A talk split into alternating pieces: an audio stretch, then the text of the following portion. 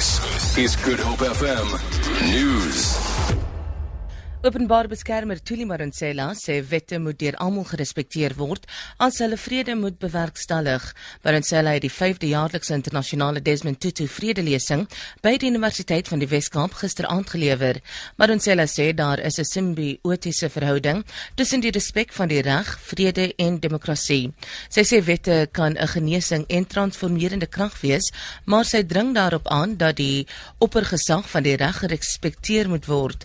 Aartsbiskop Desmond Tutu het gisteraand sy eerste openbare verskyning gemaak sedert hy onlangs in die hospitaal was. Transnet oorweeg besnoeiings van ongeveer 200 miljard rand aan sy kapitale uitbreidingsplanne oor die volgende 3 jaar. Transnet het verlede week vergaderings gehou waar besluit is om projekte te besnoei wat nie inkomste sal oplewer nie.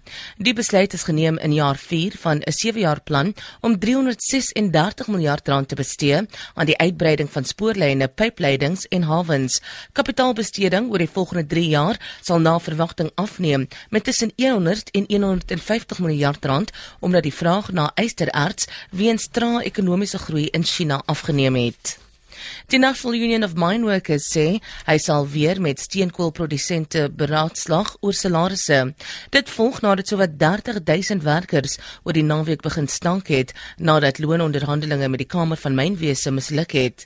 Dit het bedrywighede in die sektor ontwrig ten opsigte van kragvoorsiening en die uitvoer van steenkool na Europa en Asië. Die voorsitter van die Mitchells Plain Polisie Forum, Hanif Lunat, sê die bestuur van die polisie diens moet dit oorweeg om 'n nuwe provinsiale polisiekommissaris van buite die Wes-Kaap aan te stel.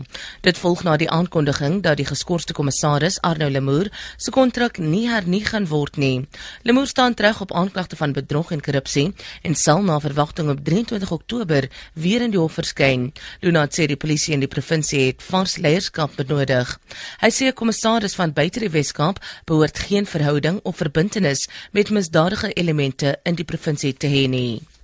Hoewel die markte verhandel die rand teen 13.50 teen die Amerikaanse dollar, die pond is 20.66 sent werd, die euro kos 15.20, goud verhandel teen 1.142 dollar per ons en die prys van Brent olie is 51.43 sent per vat. Vir Groep FM nuus, Alexander Rosenberg.